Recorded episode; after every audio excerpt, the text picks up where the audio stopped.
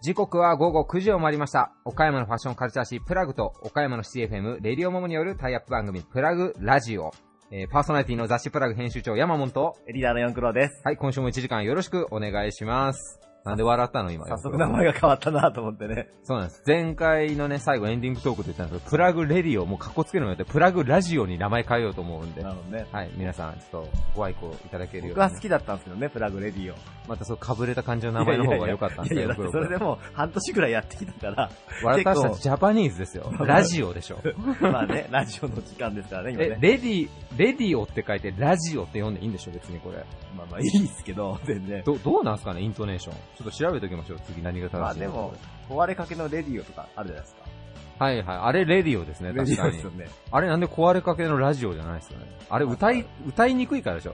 ラジオって言ったら歌いにくいでしょ。まあレディオ。レディオの方がいいんでしょ、多分。いいね、僕らはそんな伸ばして高音域にね、オクターブとか使わないんで、もうラジオでいいでしょ、僕たち。半年近くやってきて。半年近くやってきて、ここでまさかの読み方が変わるっていうね。っていうね。いやでも服のブランドとかでもなんか読み方わからないやつあるじゃないですか。ああ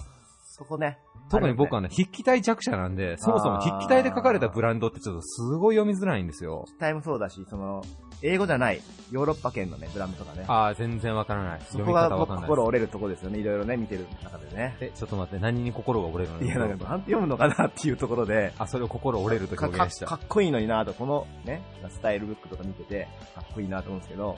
名前が読みにくいと。いや、そうそうそうそう。あ、この服いいなと思っても、うん、え、なんてブランドだろうと思った時に見にくかったりするじゃないですか。そうそうなんで僕らのこの番組も、うん、プラグレディオラジオってひょっとしたらちょっと困ってる人がいるかもしれないじゃないですか。レディオは市民権得てるでしょ、きっとこれは。いやいや、多分ね、ローカルでレディオって言ってる人たちいないっすよ。なるほどね。プラグラジオで。はい、プラグラジオでね。はい、はい、行きましょう。もう年も明けてね、皆さんちょっとずつお仕事も始まって、ね、また生活のリズム戻ってきたのかなっていう感じなんですけど、はいはいえー、プラグ編集部もね、しがつのごじゅっさつめの記念号を絶賛制作中なんですが、ですねはいえー、プラスですね、くがつに、えー、今年のプラグナイトというイベント入れますね。ちょっともうイベントの準備も少し早いんですが、もう始まってまして、はい、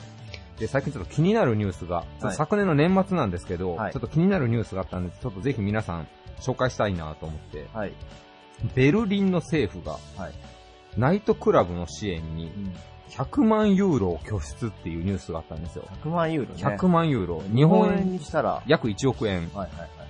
で、これどういうことかっていうと、はい、あの、ベルリンも、まあ、その夜の観光として、まあ、クラブっていうのも一大産業だと。うん、でも、その地元の人たちにとってももう切っても切り離せない産業なんだけど、うん、騒音がすごく問題になってるらしいんですよ。うん、特に住宅地に近いようなクラブなんかは。うんうん、で、その騒音対策に対して、うん、政府がいちおくえん、うん、まあ補助金的なことでしょうね、多分。お金補助してあげますよ、と。うん、で、またロンドン市長も、あの、防音問題でクラブを支持するっていうような方針を示していると。うん、結構世界のいろんな都市が、うん結構クラブの支援に乗り出してると、うん。で、これクラブっていうとその普段クラブに行かない人たちは全然関係ないじゃんと思うかもしれないんですけど、うん、岡山でさえ、例えばあの、桃太郎祭りとか花火大会とか、うん、まあ街中でやるものって、実は主催者の方ってまあ防音の対策っていうのはね、皆さん絶対クレームが出るもんなんで、でね、皆さん結構苦慮されてると。うんで、僕たちもプラグナイトっていうのをやるときに、はい、まあ、いろんな会場さん、うん、いろいろ探すんですけど、うん、まあ、できるだけ駅に近い方がいいとか、うん、まあ、市内中心部がいいとかって考えるんですけど、うん、防音っていうのを考えたときに、かなり選択肢がやっぱ狭まるんですよね。まあ、確かにね。うんで、既存のいろんなその会場さんが防音対策を施そうと思ってもかなり費用的にかかるので、うん、まあなかなかできてないところも、まあそれこそ最近ね、耐震で補強で工事でものすごいお金かかったりもしてるじゃないですか。はいはい。なんで、ベルリン、ロンドン、まあその他の都市に続いて、ね、うん、国内、日本国内は多分これ表明してる自治体ないと思うんで。まあ、ないっすよね。はい。なんか岡山市とかがこういうの率先してやったら、うん、すごく音楽ラバーの人たちにとっては素敵なニュースだなぁと思ったりしてて。まあ、まあ、これでも本当すごいことですよね。国を挙げて、街を挙げて支援していこうっていう、もうカルチャーを守ろうみたいなね。そうそうそうそう。この心意気すっごいな、欲しいですよね、日本にもそういうところが。そうなんですよね、うん、なんかそのすごいアンダーグラウンドなものだっていう風に見なされるかもしれないんですけど、うん、日本人の人も結構海外に旅行に行ったら夜クラブに行ってみたいとか、うん、なんかライブ見に行きたいとか、うん、なんか外に出たら音求めていくのに、うん、国内にいる時にはあんまり音求めてない人なんか多い気がしますね、なんか、まあね、特に田舎に行けば行くほど大箱ってやっぱ少ないし、うん、まあ音響がいいところも少なかったりもするので、うん、そういうのをこう行政がバックアップしていくっていうのは、うん、なんか一個地方創生でなんかキラーコンテンツというかなんかすごく新しいフックの仕方するんじゃないかなと思うんですけど、うんまあね、それがまあ世界にまた伝わっていけばね、観光客誘致とかにも繋がりますもんね。そうですね。うんただなんかこういうカルチャーをね、守っていこうっていうのはすごくいいなと思って、うん、で、まあ後輩で倉敷市、うん、まあ岡山でいう一番の観光地で、あのホステルをやってる人間がいるんですけど、はいはい、やっぱその外国人の観光客の方がもう何十万人、うん、何百万人とか海外の方も倉敷市来られてると、うんうん、ただ夜遊ぶところがないっていう声はすごい多いらしいんですよ、やっぱり。ないですもんね。はい。特に海外の方、ヨーロッパ圏の方とかは、うん、まあお昼間は観光して、夜はこうクラブでお酒飲みながらちょっと範囲になるみたいなのがもう当たり前のコースとしてあるんですけど、うん、日本はまあ大阪、東京とか都市圏に行けばまだね近いような体験はできますけど、うん、地方はないじゃないですか、なかなかなかなかないですね。なんでね、うん、岡山にもそういうねシーンができたらいいなと思うので、行政の方にもねぜひちょっと夜遊びもしていただいて、そうですね、なんかねカルチャーしてもらえたらいいんじゃないかなと思ったりもします。はい、はい、それでは続いてはえー、プラグラジオ、えー、核の企画に移っていきたいと思います、えー、岡山地元リーダーたちの思考を探るバリアスリーダーのコーナーです。誰もが知る有名企業から岡山の隠れたすごい企業まで約にひゃくめいのリーダーの皆さんへインタビューをしてきました。毎回の放送ごとに数人ずつインタビューを公開していきます。今回のテーマは成功者の共通点。リーダーたちへのインタビューには岡山で頑張る皆さんの明日の活力になるようなヒントが隠れているかもしれません。今回のゲストは株式会社平田工学代表取締役平田俊三さん、倉敷 アイビー スクエア代表取締役社長小林清彦さん、サシコ代表取締役社長芦田太さん、緩和物流有限会社代表取締役森末明弘さん、有限会社宝石岡専務取締役岡光子さん、ウェディングプロデュースフォーラバー代表取締役築地義文さん、木下サークス株式会社代表取締役社長木下忠さんです。それではお聞きください。以上、フリートークのコーナーでした。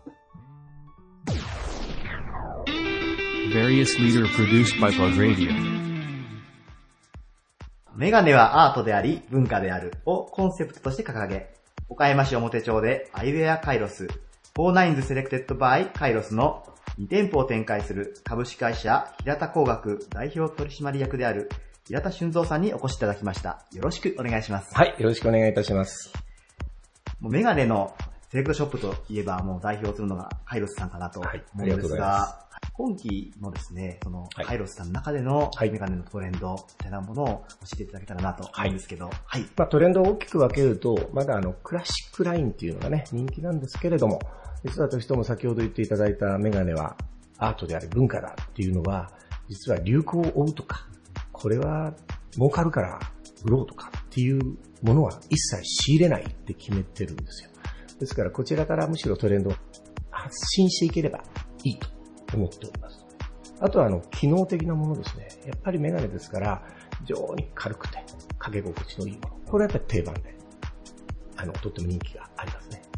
はい、そんなところでしょうか。トレンドを発信していくようになりたいというところで、はい、はい、本当に素敵なあの思いだなと思うのですが、あのカイロスさんで大事にされている販売の対しての思いであるとか、はい、企業の理念であるとか、はい、そういうところを少しお話しはい。そうですね。あの私どもの決めていること、まあ理念は共に生き共に輝くっていうのがあるんですけども、えー、一番大事にしているのはまず今先ほどのメガネはアートであり文化だ。それから接客は販売ではなくてプレゼンテーションである。それとお客様も不特定多数のお客様ではなくて。そういうセレクトを買っていただける特定少数のお客様、そしてお客様のお喜び大事、このよっつの柱。これはあのやらないことを決めている戦略で、まず先ほどのように儲かるとか流行だという商品は仕入れない。それから販売はプレゼンテーションなどで僕たちが惚れ込んでいるものをストレートにお客様に伝えるということだから、売ろうとするな、これを決めている。そして不特定多数のお客様、全てのお客様が私のお客様ではない。っていうことで、特定の方の、それからお客様の喜び第一にっていうことは、ちょっと言葉はきついんですが、お客様に礼をしてはいけませんよと提案していきましょう。そういうところですね。はい。そのよっつの柱、大事なところです。よっつの柱で、はい、自分たちの思う魅力を伝えていくというところなんですね。はい。はい、そんな平田社長にですね、あのご質問なんですが、はい、成功者の共通点について教えていただきたい。共通点といえばやっぱりビジョンですね。この会社を将来どうしていきたいかっていうビジョンが明確にあって、それをとにかくやり抜くと決めて行動力のある方、これがまず成功者の一番じゃないでしょうか。ビジョンを決めてやり抜く。やり抜く。そういったあのことを気づかれたというか、思いになった時のきっかけとかは、あ、はい。これはもう、もう亡くなられましたけどね、私はもう今からさんじゅうねん近く前に、えー、出会いました恩師の方の一言です。この方の志は、日本中の会社に勤めている社員さんを幸せにしようということにしたいということなんですね。で、それには、お前たちみたいな、もうろくでもない経営者が多すぎると。だから、お前たちを叩き直して、で、社員さんを幸せにしようと。で、その時に必ず言われるのは、お前ら経営者は本当のビジョンを掲げないで、手段方法ばっかり考える。こうしたら儲かるか、ああしたら儲かるかとか、こうしたらいいんだろうか、こうなるのはいいんだろうかっていう、そういうね、手段ばっかりじゃなくて、まず何をやるかを決めろと。で、決めて、しかもそれは短いところじゃなくて、長期的にね、長期的に決めて逆算的に、つまりじゅうねん先にこうありたいっていうなら、当然ななねん先はそうこうなってなきゃいけない。ごねん先だったらこのぐらいになってなきゃいけない。さんねん先、中期さんカ年はこうなってなきゃいけないっていう風に、まず先を決めなさいと。そうすると手段方法はいくらでも出てくるから。とにかくビジョンを明確に定めて、まずそれをやり抜くと決めようと。そういうことですね。はい。手段は後から出てくるから。そう、いくらでもあるってですね。富士山を登ろうと思っても、いくらでも登る方法、ルートは、まあいくらでもってことはないけど、ルートはいくつかあるんですよ。でそれであとは何を選んでいくかっていうことなんで。あとはゴールを、そう、ゴールを決めてれば必ず実現しますっていう、そういう考えなんですね。平田社長が実際に掲げてるビジョンというのは、あ、はい。これはね、もう超長期ビジョンで、えー、私ども今ごじゅうはちきまで来てますね。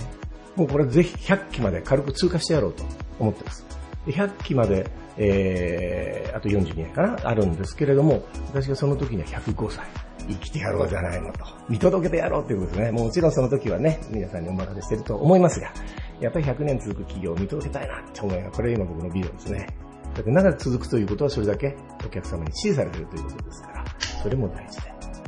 ひゃくねん企業です。ひゃくねん企業。素晴らしいビジョンですね。はい、ありがとうございます。で、最後になんですが、はい、若い人世代に、メッセージをお願いします。えー、さっきのその言葉ですね。皆さんも割とあの行動力とかなんか鈍いなと思う時あるんですよ。だから今言ったまず決めなさいと。決めれば見える先の道。で大体皆さん決めずにさまよい迷い道っていう風な気がしますから。まず何がやりたい。で決めたら必ず実現します。迷わずに決めて、はい、そして行動するというところですね。あの逆算的に考えて行動するっていうですね。逆算的に。逆算的に計画を決めて、で、行動は加算的です。じゃあ今何するかって言って、だんだん登っていけばいいわけですから。なるほど。はい。つまり思考は逆算的に、行動は加算的に。こういうのをね、あの、実行してみると本当に成功体験できますから、ぜひ、頑張ってください。決めてください。はい。素敵なお話ありがとうございました。はい。ありがとうございました。Various leader produced by Plug Radio。倉敷美観地区にあるホテル、そして観光名所としても人気を集める倉敷 アイビー スクエア代表取締役社長の小林清彦さんです。よろしくお願いします。はい、よろしくお願いします。はい、まずはじめですね、美観地区に今もちろん隣接されているですね、まあ、一体となっているようなですね、はい、アイビー スクエアさんなんですけれど、はい、えー、名前の由来であったりとかですね、はい、歴史についてお伺いしたいと思います。はい、倉敷 アイビー スクエアという名前ですけれども、まあ、まず発祥の方からお話しさせていただきますと、はい、こちらはあの倉敷紡績の発祥工場の後でございまして、はい、えー、昭和よんじゅうきゅうねんにですね、あの倉敷 アイビー スクエアという名前のホテル業として開業いたしました。はい、えー、アイビースケアという名前は、まあ、お越しになった方は分かるかと思うんですけれども、ずっともともと、あの、クラブ時代から、あの、ツタはこちらの方にずっとレンガのところにですね、はい、あの、生えておりまして、で、スクエアという名前は、これは開発コン、コンセプトにもよるんですけれども、中庭の広場、はい、要するにそのスクエアですね。はい、で、アイビー、ツタが絡まる広場という、うん、まあ、当時で言ったら洒落た名前なんでしょうね、うん、なるほど。そういう名前をつけてます。また特徴は本当はホテルなんですけれど、ホテルという名前がついてない、そうですね。まあユニークな、はい、あのホテルだと思っております。はい、そうですね。私ももう何度も見させていただいてるんですけれど、はい、まあ赤レンガとですね、ツタで一面覆われているというような施設なんですけれど、はい、ホテルとしてはどのような特徴があるのでしょうか、教えてください。まああの一般的には総合観光ホテル、まあリゾートホテルと申しましょうか、宿泊からですね、それからレストラン。それから宴会場、それからまあショップ関係、あと私どもが変わってますのは、まあ、体験型のですね、文化施設を、うん、まああの数か所持ってるんですよ、はい、まあ、一つはあの土ひねりとか絵を描いたり、それからあのオルゴールの演奏を聴いたりですね、そういうことを含めて、あの、まあ、大原美術館がある美観地区であの美術を見ていただいて、で私どものとこにも来ていただいて、なんかその体験をしていただいて、まあ、長期に滞在型のですね、施設というコンセプト、コンセプトも、えーまあ、開業当時はそういうことがございました。なるほど。まあ、一般的なホテルの機能としてですね、ええ、宿泊であったり、はい、ウェディング会場であったりとか、はい、あとはまあ宴会ということの機能を備えながらですね、はい、あとはまたいろいろな魅力的なコンテンツで滞在してもらうということですね、はい、それで地域の方々と、そしてまあ県内外の方々喜んでいただける施設ということなんですね。そうですね、はい、まず一つはやはり、あのー、もうそう昭和よんじゅうきゅうねんの創業でございますので、もうよんじゅうすうねん、まあ、ごじゅうねん近く経っているわけですけれども、やはり倉敷の市民の方には本当に愛していただきましてですね、まあ、ある面で言いますと倉敷の大原美術館に続くなんか自慢の施設みたいなねことでご評価いただいてますし、はい、まあまあ、それに期待に背かないように頑張っていかないといけないなという、はい、常日頃思っております。 あ, ありがとうございます、はい、そしてですね、今年のじゅうがつにリニューアルをされるとお聞きしたんですけれど、はい、これはですね、あの今年のじゅうがつに大きな宴会場ですね、あの、まあ、名前はエメラルドホールと申すんですけれども、要するにあの倉敷は、まあ、岡山でも、まあ、有名なあの、まあ、観光地というか有名な都市になっていると思うんですけれども、あの今の大きな学会とかですね、コンベンションを誘致する施設がないということで、まあ、地元の経済団体の方、いろんな方からご要望がもう数年前からありましてですね、やはりあの私どもの今保有しているフローラルコートっていうのが一番大きな施設なんですけれども、それはまあ立食でごひゃくにん程度が精一杯でございまして、そうするとやっぱりあの全国的な会合とか大きな会合は学会なんかは呼べないんですね。でやはりそれを作ることは私どもやっぱり倉敷でずっと愛していただいた地元の方へのまあ貢献や今後のねこともございますので、えー、親会社のクラブとも相談しまして、まあ、英断しまして、えー、立食でまあせんにん規模の宴会場を作る作って開業することになっております、はい、なるほど。まあその一つとしたらあの昨年も一昨年になりますか、ジーセブン の教育大臣会合というのはこの倉敷で開かれて、はい、私どものアイビスケアがその会議場で使われたんですよ、はい、で、まあ、皆さんのご協力、まあ、当然倉敷市が中心なんですけど一体であのやりましてですね、成功したというのも、まあ、自信になってますよね、うん、えそういうことでまだ次のそういう大きな世界的な学会も呼べるようなことになればなと、ちょっと生意気ですけど、いえいえいえ、そう思っております。はい。まあ、今後もですね、アイビースクエアさんのそのまあリニューアルも含めてですね、はい、えー、そのご活躍と地域貢献にますます注目が集まると思うんですけれど、はいはい、そんなあの小林社長にですね、はい、今回のテーマである成功者の共通点についてお伺いしたいと思っております。はいはい、やはりアイビースクエアっていうのは、やはり珍しい施設で美観地区の一角を占めているということで、非常にまあ開業当初から順調にこういったんですね。でも、いずれそれに甘んじてると、あの、だんだんだんだん衰退していくというのは、まあこれはね、いろいろな流れですし、あの一時は大変な、ね、あの苦労した時期もありました。だからやはり私の経験則みたいな話ですけれども、現状に甘んじることなく、調子のいい時も悪い時も常に前を向いて前進をしていかないといけないというのが、まあ私のなんですけどね、えー、今の考えと、まあ皆様にお話ししたいことなんかもわかりません、はい。ありがとうございます。はい、まあそのまあ現状に満足ではなくて、まあ常に新しいことであったりとか、えーはい、まあその感じたことに行動を移していこうということなんですよね。はい、そうですね。はい。だから止まるんでなくて、はい、進んでいくと。はい、大きなことも小さなこともやっぱり前一歩出ないと、はい、え何もあのどうですか改革できないよと、はい、いうことだと思うんですけどね、はい。まあ、これは皆さん当然そう思われてると思うんですけど、はい、そういうふうに感じます。はい、はい、ありがとうございます。それでは最後にですね、成功を目指して頑張る若者へ応援のメッセージをお願いします。はい、えー、現状に甘んずることなく日々前進しましょう。はい。もう本当にその言葉に尽きますね。はい。はい。倉敷アイビースクエアさん、本当に気軽に観光名所としても入れるような施設なのでですね、ぜひ皆さん、あの、訪れてですね、その街並みをですね、えー、味わっていただきたいと思います。はい。はい、ゲストは倉敷アイビースクエア代表取締役社長の小林清彦さんでした。ありがとうございました。はい、お待ちしてます。ありがとうございました。Various leader produced by Plug Radio。木製手作り家具の製造販売と手織り絨毯ギャッベの販売でファンを増やし続ける家具店、サシコー代表取締役社長、芦田太さんです。よろしくお願いします。よろしくお願いします。サシコーさんの家具作りに対してのこだわりについて教えてください。家具というのは私が思うに家族の一員だと思います。えー、毎日、えー、使って本当に、えー、一生使えるものを修理しながら、シミをつけたり傷をつけたりしながら付き合っていくものっていうふうに思っております。ですから本物の家具っていうこと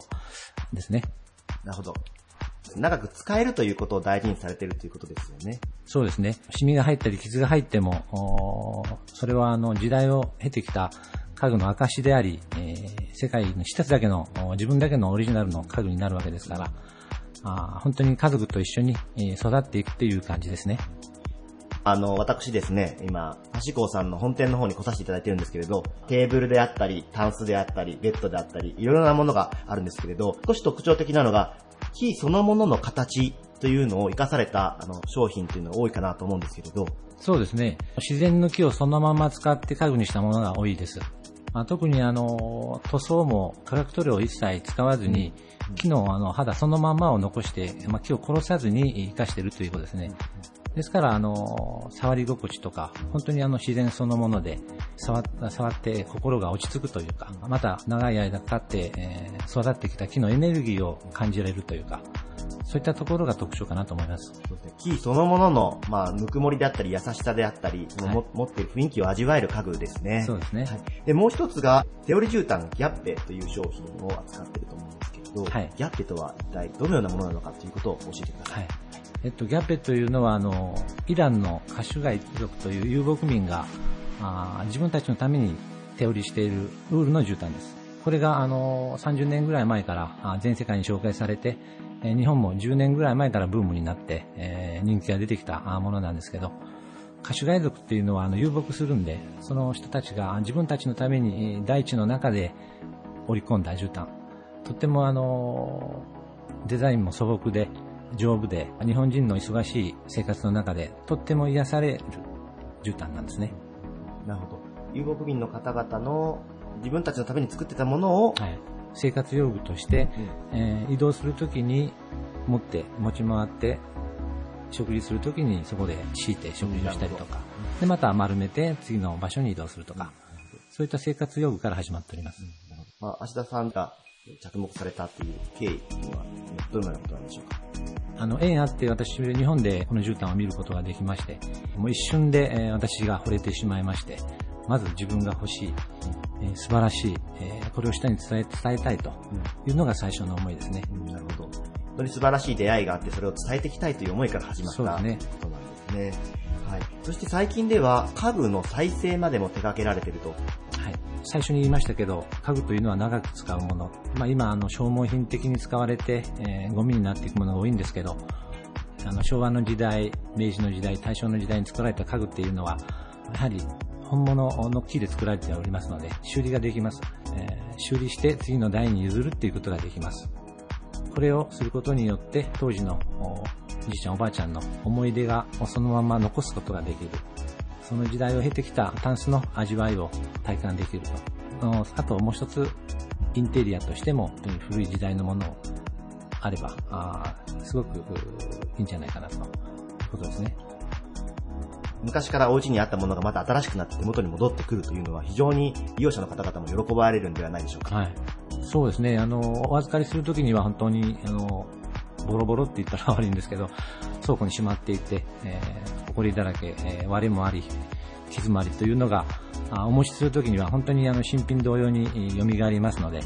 皆さんが本当にわーっとびっくりされる声を出されますね。で、やっぱり喜ばれますね。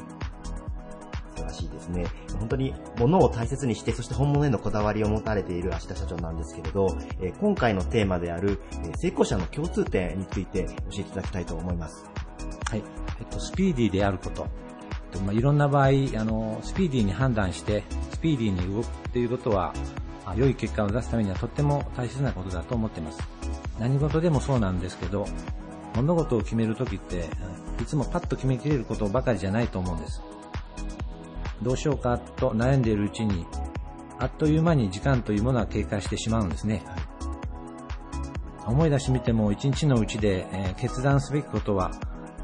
小さいことから大きいことまで結構たくさんあるんです。そのたった一つの決断が早いか遅いかで、えー、結果が大きく変わってしまうということは大いにあることです。特に人より先に新しいことを始めようとしている時とか、また相手があることでしたら相手の気持ちが高まっている時こそが最大のチャンスだったりします。決断が遅れることによってチャンスを逃すということは少なくないと思います。スピーディーに決断したかどうかということで結果が大きく変わってくるんです。ですからとにかくいつもスピーディーに決断したいものです。そしてそれと決断した後にそのことをすぐ実際の行動に移せるかどうかということも、やはりスピーディーさが必要になってくると思います。スピーディーに判断して、そして行動するということが大切とおっしゃられたんですけれど、はい、どのようにすればそのスピーディーに対応していくことができるんでしょうか。判断や決断がすぐに瞬時にできるというのは、やはり自分自身の中にきちっとした哲学とか理念があるということが必要だと思います。いつでもどこでも誰にでも同じようにぶれないで確実に判断ができると。つまり心の中に根っこがあるということがとても大切なことだと思います。逆に言えばその部分さえしっかりしていれば答えはおのずと決まってくるし、判断はごく自然にできるようになると言えるのかもしれません。なるほど。心に根を持つということ、つまり、まあ、信念のようなものがあるということだと思うんですけれど、芦田さんの中でですね、えー、信念があれば教えていただきたいと思います。私は手作り家具と手織り絨毯の店を営んでおりますが、まず作り手と呼ばれる方がいます。生産者ですね。そして使い手と呼ばれる方がいます。これ消費者、お客様ですね。その、そしてその間に我々売り手と呼ばれる小売業者がいます。このさん者ですね。作り手、売り手、使い手、えー、このさん者がいて初めて商売というのが成り立つわけですから、この中の一つが欠けても商売は成り立ちません。このさん者みんなが同じように幸せになるということが一番大切なことだと思っています。自分だけ得すればいいという考え方では、ある一定の時期はいいかもしれませんが、それは企業として長続きはしないと思います。我々は作り手の方、使い手の方がいてくださるおかげさまで商売させていただいているわけですから、いつもそれに対して感謝の気持ちと謙虚な気持ちを持って仕事をするということが大切だと思っています。もちろんあの売り手である我々社員さんに対しましても同じことが言えると思います。そして大きく言えば、世のため人のためになるというのが企業の最終目的であるということは間違いないことですから、自分に関わるすべての人、みんなが一緒に幸せになろうというのが本当に一番の基本的な考え方です。それを基準にしていろんな判断をしていくということです。そしてそれをスピーディーに行うということです。これを毎日繰り返していけば、おのずと成功者への道を間違いなく歩んでいくことになると私は思っています。ありがとうございます。えー、まあ作り手、そして売り手、使い手ですね。皆さん、あの、いろんな方々に喜んでいただける、自分のためだけではないということも大切にしたいということなんですね。はい。ありがとうございます。では最後に、えー、成功を目指して頑張る若者へのメッセージをお願いします。えー、っと、まあ、それぞれ自分自身が、あまあ、根っこというものをこしらえて、それを基本に、えー、すべてのことに、すべてのことをスピーディーに判断して、スピーディーに動く。これを日々念頭に置いて、えー、生活、仕事をしていただけたらいいんじゃないかと思います。はい、ありがとうございます。えー、ぜひ、あの、津山に今にてんぽ、そして岡山市内にも往復にいってんぽ、刺子さんありますので、えー、こだわりの手作り家具、そして手織り絨毯のギャッペですね。関心を持たれた方、ぜひぜひ、あの、直接チェックしてみてほしいと思っております。えー、ゲストは、手作り家具とギャッペ、刺子代表取締役社長、芦田太さんでした。ありがとうございました。ありがとうございました。Various leader produced by plug radio。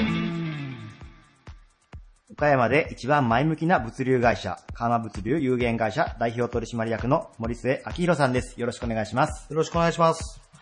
えー、まず、えー、川間物流さんのご紹介をさせていただきたいなと思うんですけれど、うん、まあ、物流という名前がついている通り、はい、まあ、トラックで荷物を運搬するという運送業になるのかなと思うんですけど、ね、はい。はい、えー、まあ、どのようなあの思いでですね、日々あの取り組まれているかというのを教えてください。現在お客さんになっていただいている方々のもうご希望にはまあ全てお答えしたいという気持ちでやってます。あの困った時に特に寄り添っていける会社でありたいなとは思ってやっています。まあ、で日頃の荷物の運搬から緊急の時のオーダーまで、はい、あのボールペンいっぽんからにじゅっトンの原石まで、なるほど、言われた場所に届けるのが我々の仕事かなと思ってます。はい、まあ、言われた場所というのも距離があってもということですね。そうですね。どこでもです。はい。はい、すごくあの、前向きに物事を考えられている、えー、森末さんなんですけれど、はい。まあ、今、このような考えに至るまでに、いろいろ、あの、経緯もあったというふうにお聞きしたんですけれど、はい。まあ、当時のことですね、あの、振り返られてですね、はい、あの、まあ、もう少し詳しくですね、今のお考えに至った経緯、教えていただけたらなと思います。そもそもあの、僕が入社したのがきゅうねんまえかじゅうねんまえなんですけど、あの、父がやっておりまして、その時はなかなかですね、あの、リーマンショックなんかがあったりして、すごくうまくいってない時だったんですけど、その時にあの、僕が会社に入ることになって、あの、業務全般を、まあ、やってみなさいということで、あの、任されたんですが、あの、まず最初に、まあ、既存のお客さんというか、その時あった仕事を、まあ、全部やめることからが、あの、今の我々の会社のスタートだったのかなと思ってます。当時のその仕事のやり方がどうしても我々運送業ですからどうしても仕事をいただくというスタイルになるんですけども、はい、あの仕事をより好みしたりとか、はい、誰もがやりたがらない仕事をやらないという会社だったので、はいはい、まあ、このままではあの我々みたいな規模の会社があの生き残っていくには難しいなと、はい、内部を改革しないといけないなというところからが今の私たちの会社の出発点だったのかなと思ってます。うん、なるほど。はい。まあ、先ほどのお話でですね、まあ、ボールペンから原石まで何でもと言われてたんですけど、はい、当時は逆にそういった感じではなかったということなんですね。そうですね。あの、むしろその、これはできない、あれはできないというのが会社の中にもあって、それがあの運転手、まあ、いわゆる現場レベルだけではなくて、その事務方までここまでの管理はできないよということで、はい、そのあの、車を買って、運転手をつけて、大手物流会社さんに丸投げしている状態が、あの、はちねんまえのうちの会社でした。うん、なるほど。えー、で、まあそこから、まあまずは一番初めに始めた仕事が、その仕事を辞めることというふうにおっしゃってたんですけど。その当時、あの、ごだいぐらいあって、はい、あの、そのうちよんだいまでが、あの、すべてそういうような、携帯でやってたんですけど、それをすべて、あの、すいませんと、うん、あの、この、こういうやり方ではできませんと、はい、主導権は我々に戻しますということをあのお客さんに宣言したところから、ですいませんやめさせてくださいというのが我々の最初の出発です。うん、はい、でまあその当時ですね、その、えー、まあそういったスタンスでされてた時に、まあ自己資本比率というですね、はい、会社の水準を表す数字があるんですけど、はいはい、結構もう本当に続けられないぐらいの水準まで下がったという。そうですね、まあちょっと恥ずかしいぐらいの数字であの。はい、当時その業務を拡大していくというのが我々の業態なんか特にそうなんですけど、最初に資金がいりますよという業態ではあるので、まずお金を借りに行ったんですけど、まあどこも貸してくれない。まあリーマンショックのすぐ後ということもあったので、まあどこのリース会社もあの審査が通らないというところからが出発点でした。うん、なるほど。はい。今そこから資金繰りも含めて、えー、今森末さんがですね、はい、マネジメントも含めてやられたというところで、えー、はい。で、そこからどうなっていったんでしょうか。あのまあ、その時に運が良かったのが、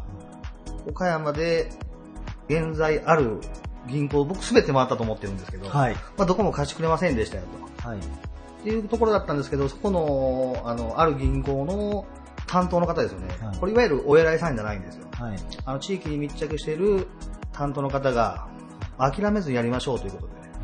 借りれないには理由があるから一個ずつクリアしていきましょうねということで、あの根気強くあの向き合ってやってくださったのがうちの会社の本当の始まりだと思ってます。なるほど、担当者の方がまた客観的な視点で、はい、こういう助言をいただきながらっていうことですね。そう、その客観的な視点だけではなく、はい、まあ、自信を持ってくださいと、はあ、できますから、はあ、僕分かりますと言ってくださったんです、ね、だから僕もその気になってやりますんで、はい、うん、ぜひあのお金を貸してくださいと、はい、いうことで、何ヶ月か週にいっかいずっと通うような勉強会ではないですけど、ここをこうしてください、うん、こういう風にしてくださいということであの勉強させていただいて、あのお金を貸していただいたのが、うん、うちの会社が劇的に回復するきっかけになったって思ってます、うん、はいはい、それからですね、まあ、あの一緒に励まされながらですね、はい、取り組んでいきですね、はい、売上がはちばいまで、はちばい、そうですね、もうはっきりとおっしゃるんですけども、はちばいかじゅうばいか、はい、あのトントン拍子に、はい、あの僕もお金借りた時に、はい、あの計画書みたいなの書くんですけど、はい、これだけの売上にしますよと、はい、いうのをそこの銀行に毎年するようになったんです。なるほどなるほど。だからその目標を到達するために毎年やってたら、はい、今に至ると。なるほど。で目標を 今, 今のところまだ下回ったことは異常ないんです。はい、はい、これからの活躍がますます期待される、はい、森末さんなんですけれど、えーえー、今回のテーマであるですね、はい、成功者の共通点、どのような言葉を選んでいただいたか教えていただきたいと思います。あのまあ成功者というのはおこがましいまだ成長段階の自分ではあるんですけども。はい、まあ、いろんな節目節目で、あ、僕には運があったなと、うん、ということも含めて、あの きゅうじゅっパーセント は運という、なるほど、はい、はい、言葉を選びました。きゅうじゅっパーセント は運というところで、はい、まあ、運っていうのも大事ということですね。そうですね、あの自分が素直な気持ちで前向きに取り込んでいれば、まあ、助けてくれた人がいたということだと思うんですけども、はい、それは僕非常に運が良かったなというふうに思って、それを受け入れるには自分の至らなさを認めて、うん、素直な気持ちで取り組んでいれば運というものは自然に舞い込んでくるんじゃないかなって今でも思ってます、はい、運という漢字自体がまあ運ばれるという、そうですね、そういう意味前ももしかしたらあるのかもしれませんね、はいはい、で気になるのが残りの じゅっパーセント の部分なんですが、はいはい、じゅっパーセント、はい、きゅうじゅっパーセント 運というのはもちろん自分一人の力ではできることって非常に限られてるっていう意味もあるんですけど、はい、残りの じゅっパーセント はもう絶対に諦めない気持ち、隣の人を思いやる気持ちかなと、はい、だから自分はできると信じて、まあ、その気になってこれからもやっていこうと思うんですけど、はい、自分のブレない、はい、合わせてはいけないところは合わせない、はい、そういうところかな。なるほど、はい、ご自身をしっかり持つという、ね、自分を持つというのは非常に大事だと思います、はい、ありがとうございます、はい、それでは最後にですね、はい、今成功を目指して頑張る若者へメッセージをお願いします。はい、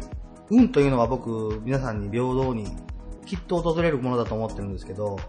あのそれに気づける人であってほしいなと、アンテナを張って素直な気持ちで前向きに取り組んでいれば、ちょっとした一言が、あ、これは非常に運のいいことだったんだと、このタイミングで挨拶ができた、お話ができたというのが運がいいことだったんだと思えると思うんで、あの素直な気持ちであの毎日過ごして前向きに頑張ってくださいと思います、はいはい、ありがとうございます、はい、え岡山でですね一番前向きな物流会社ですね、えーはい、森瀬さん自身もあの自信を持っていっていただいたので、はいはい、ぜひ岡山にもこういう企業があるということですね、はい、皆さんあの知っていただけたらなと思います、はいはい、ゲストは緩和物流有限会社代表取締役森末昭弘さんでした。ありがとうございました。ありがとうございました。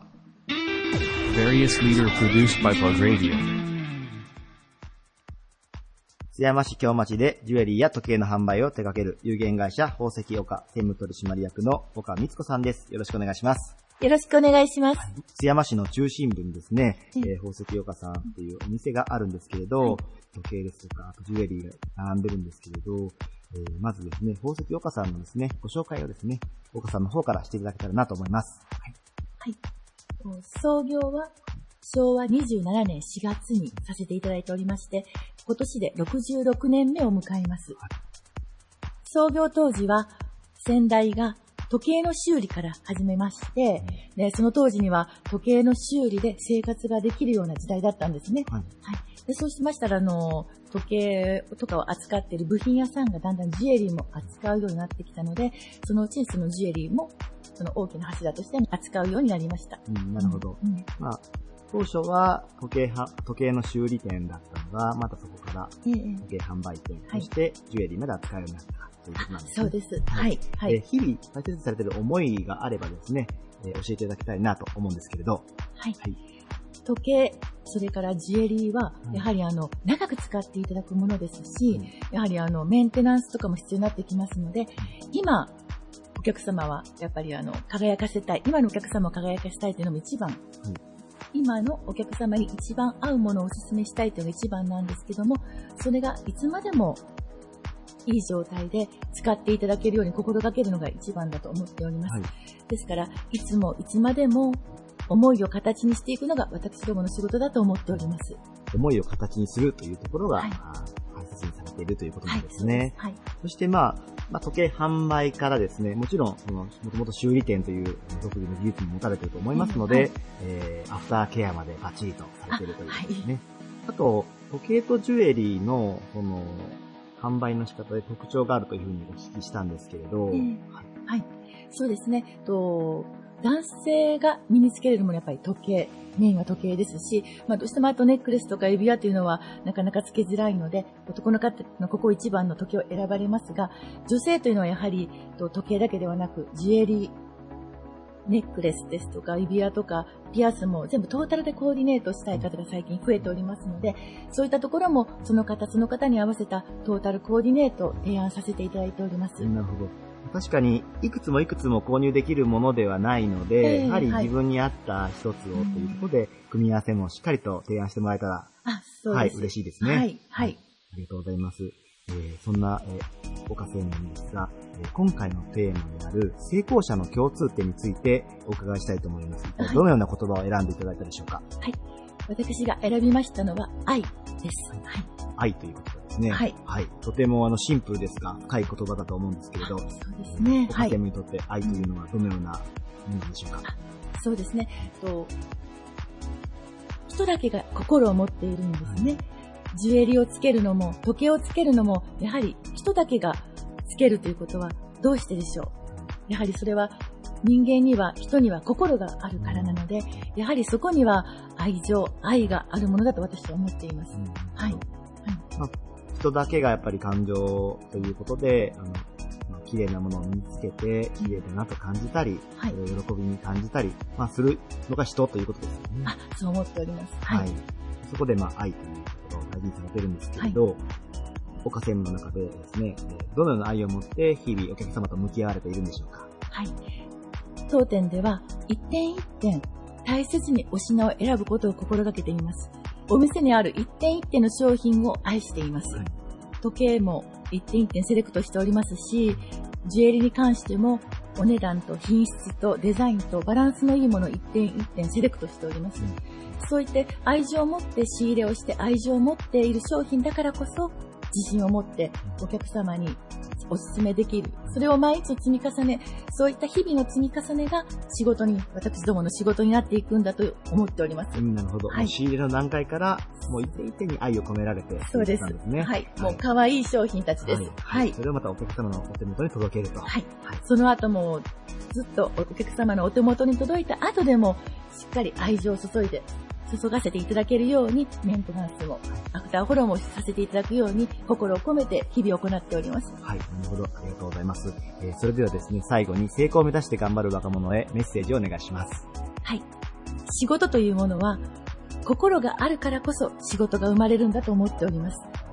必要とされるもの、便利とされるもの、それは心があるから仕事になっているので、世の中には、必要でないもの、意味がないものというのはないと思っているので、ぜひとも心を大切に仕事、それから人生を歩んでいただきたいと思います。はい、ありがとうございます。聞きの皆さんもお分かりと思うんですけれど、非常に声があの美しくてですね、あの癒されるあの時間を過ごしさせていただきたんですけれど、えー、津山のですね中心部で宝石岡さん店舗展開されてますのでですね、えー、ぜひ一度岡専務の方にも会いに来ていただけたらなと思っております。はい、はい、ぜひお待ちしております。はい、ゲストは有限会社宝石岡専務取締役の岡光子さんでした。ありがとうございました。ありがとうございました。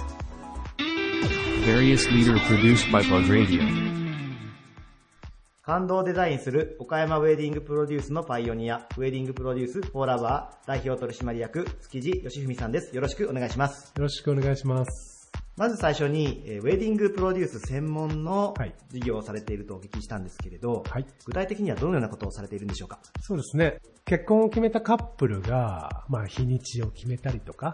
うん、親の顔合わせがあったりとか、結婚式場をどこにするとか、そういうふうにまず考えると思うんですけど、そういった段階から、まあ、二人に会った会場はどこなのか、まあ、予算はいくらなのか、そういったことの相談をして、えー、その後結婚式を当日に決めて、そこから招待状を出したり、進行の内容を決めたり、えー、引き出物を決めたり、えー、当日そこに準備をしに行ったり、で、引き出物とか席次表とか席札とか、まあ、すべていろんなものを、えー、含めてですね、えー、結婚式当日無事にお開きになるまで、えー、運営をしていくのが、まあ、私たちプロデュース会社の仕事ということになります。なるほど。一般的な結婚式場と違うのがですね、はいはい、会場をまあ持たれてないというのがあると思うんですけれど、はいはいはい、どういったところを会場として利用されているのかというのを教えていただいてもよろしいでしょうか？はい、えーっとですね、あの私たちまあ岡山岡山市をですね中心に活動しておりまして、まあ、岡山実はあの日本三名園の一つ岡山後楽園というところがあります。まああのここすごいまあもともとお殿様のお庭だったのですごい、えー、和装が似合うところでして、でそこに、ね、にひゃくねんぐらい建物があったりするんですね。で、歴史の中で、まあ、えー、岡山というかね、日本人としてですね、日本の文化を感じながら、えー、結婚式ができる岡山後楽園を中心に、僕たちは結婚式をしています。なるほど。はい、後楽園でウェディングするってすごく素敵ですね。はい、そうですね。僕が一番好きなのは、まあ、後楽園が一番好きなのは、なくならないとこですかね。うん、なくならない。なくならない。もうさんびゃくねん今後楽園歴史あるんですけど、はいはい、まあおそらくこれから先もずっと、うん、えー、あの形でずっとあり続けるんじゃないかなと思うんですが、うん、まあ例えばおじいちゃんおばあちゃんになってもね、で子供が生まれて孫が生まれても、えー、お父さんお母さんおじいちゃんおばあちゃんが結婚式したところがそのままの形で残ってるっていうのは僕はもうすごいそこが大好きですね。なるほど。将来まあお孫さんぐらいまで生まれた時にですね、はいはいはい、ここがおじいちゃんの結婚式をした場所だよっていうことが語れるっていうことの大きな魅力ですね。そうですね。なるほど、はい、でプランニングということで、はい、フォーラバーさんの、はい、まあ、魅力であったりこだわりであったりというところをお聞かせ願いますでしょうか？はい、はい、えーまあ、魅力ってすごい難しくて、あのー、で感動をデザインするってご紹介いただいたんですけど、感動って目に見えないんですよね。で僕はプロデュース会社としての一番の魅力っていうのはやっぱりスタッフ、ウェディングプランナーだと僕は思っています。でウェディングプランナーのやっぱり目配り気配り、うん、これがいろんなアイデアにつながっていったり、えー、いろんな素敵な感動を作っていったりするっていう。まあ、これはね、こう来ていただいて、お二人とお話をさせていただいて、で、そのお二人の中から、えー、プランナーがもう拾っていくっていう作業なんですけど、まあ、これが普通の結婚式、いわゆる選ぶ結婚式でない。あの、衣装はこれでとか、会場はここでとかっていう。まあ、結婚式って選ぶっていう作業が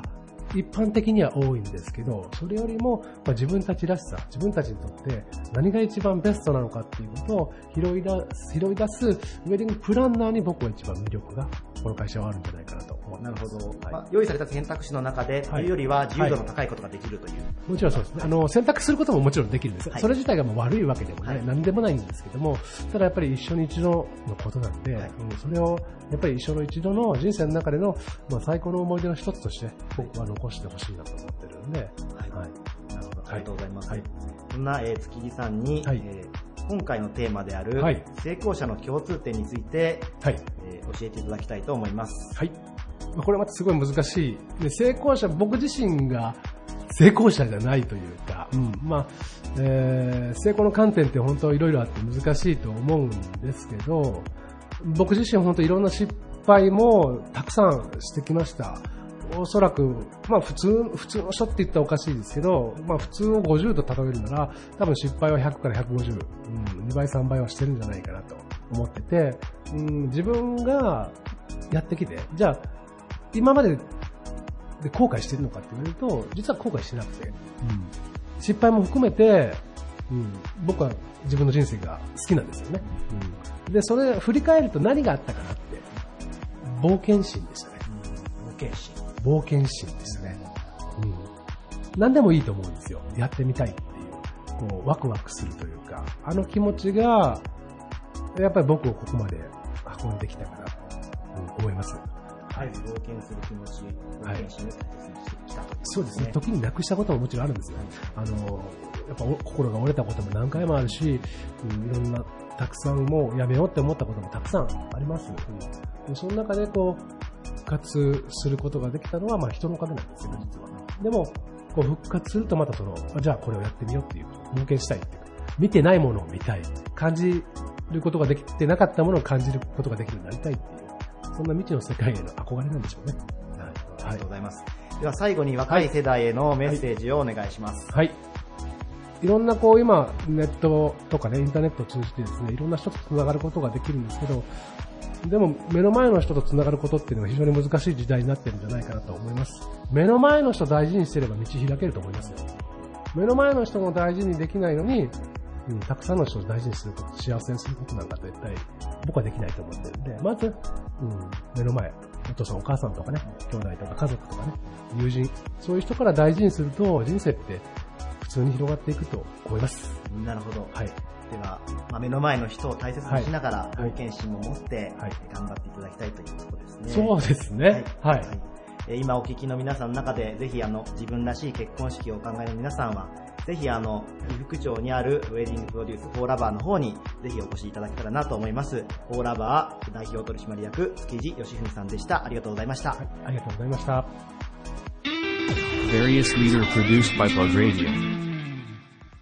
岡山市北区表町が発祥の地、興行収入、観客動員数ともにトップレベルを誇る世界三大サーカスの一つ、木下サーカス株式会社代表取締役社長、木下忠さんにお越しいただきました。よろしくお願いします。よろしくお願いします。木下サーカスはあの創業ひゃくじゅうごねんというふうにお聞きしたんですけれど、はい、えー、社長があの就任された頃には波乱万丈もあったようにお聞きしてるんですけれど。そうですね。ですが私はさんじゅうきゅうさいの頃、今体内年齢さんじゅうきゅうさいであんまり成長してない見えますけど、実はもうにじゅうななねんほど前の話なんですけどね。ですから前社長が夜脳幹出血で倒れる、大変でしたけどもね。ですからその時に感じたのは、人生は無常だなと。約じゅうおくの負債がありましたね。ですからそのことを考えるのではなくって、一日一日を一生懸命生きていくこと、そして一場所一場所一公演ずつということで、その時兄が志していた姫路公演があったんですね、はい、ところがその場所に行ってみると、もう地下駐車場でもうそこの上では公演できないわけですよ。だからどうしようかということをこう考えるわけですよね。トラックが入っていけない。ですから約ひゃくトンかにひゃくトンの大きなクレーンで物を下ろして、フォークリフトも入っていけないので、人力で物を全部中に入れてしまう。大変でしたけれども、父の言われたことを反対をせずに、それを受け入れながら、そしてやりましたね。驚くほどお客様がたくさんたくさん来てくれて、その後東京とか、あるいは仙台とか、兄が志していた予定地を目指していきましたよね。もちろん新聞社、テレビ局ね、いろんな方々のご指導とご協力を得て、まあ今日には至ってますけれどもね。ですからその当時ですけど、約じゅうねんかんでその負債を全部完済して、まあそれは私一人の力ではないわけではない。やはりうちの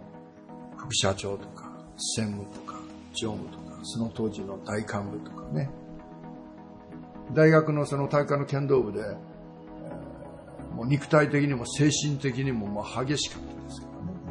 絶対にやるんだというか、よしやってやろう。物事をなす場合には、まずスタートラインは気持ちがなくていいです。やるぞという気持ちがないという。前も言いましたけど、やっぱり言霊ですよね。言葉の中に霊魂というか力強さがある。まず言葉に出して伝えなくてはいけない。で、自分に対しても伝えなくちゃいけない。もちろん、団員、社員も、で関係の皆さんの方においてもそうですね。まあ、そういうことによって物事がどんどんどんどんと好転していくようになる。うん、常に良くなっていくんだと、世の中は。悪くなっていくんではない、良くなっていくんだということを信じ切って物事を前に進めていく。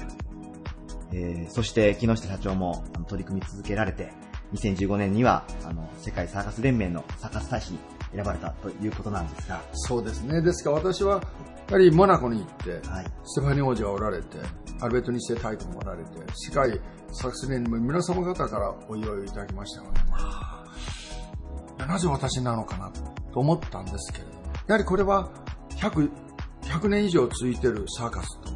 やはりそして観客動員が年間ひゃくにじゅうまんにんからひゃくさんじゅうまんにんのお客様を動員しているし、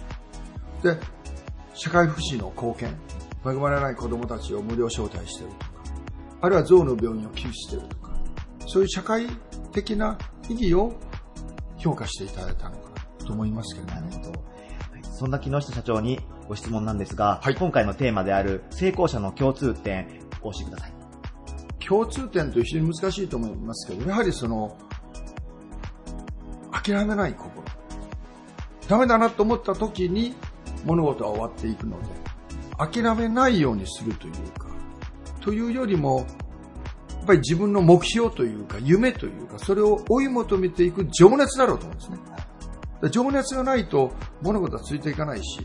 いろんな出来事があったとしてもそれを乗り越えていこうという謙虚な気持ち、逆にまた感謝の気持ちがないといけない。そしてそうですね、感動と奇跡のステージをさらに想像していかなくていけません。なるほど。最後にその若い世代への応援のメッセージをお願いしたいなと思っております。そうですね、やはり光陰矢のごとくです。星雲の志というか、あっという間ですよね。本当に光陰矢のごとくあっという間ですので、一日一日を、一年一年を大切にしながら、それどんなことがあったとしても常に積極的にですね、前へ前へ進んでいく。そして先ほど言ったようにありがたいなと常に感謝の気持ちを持ってですね、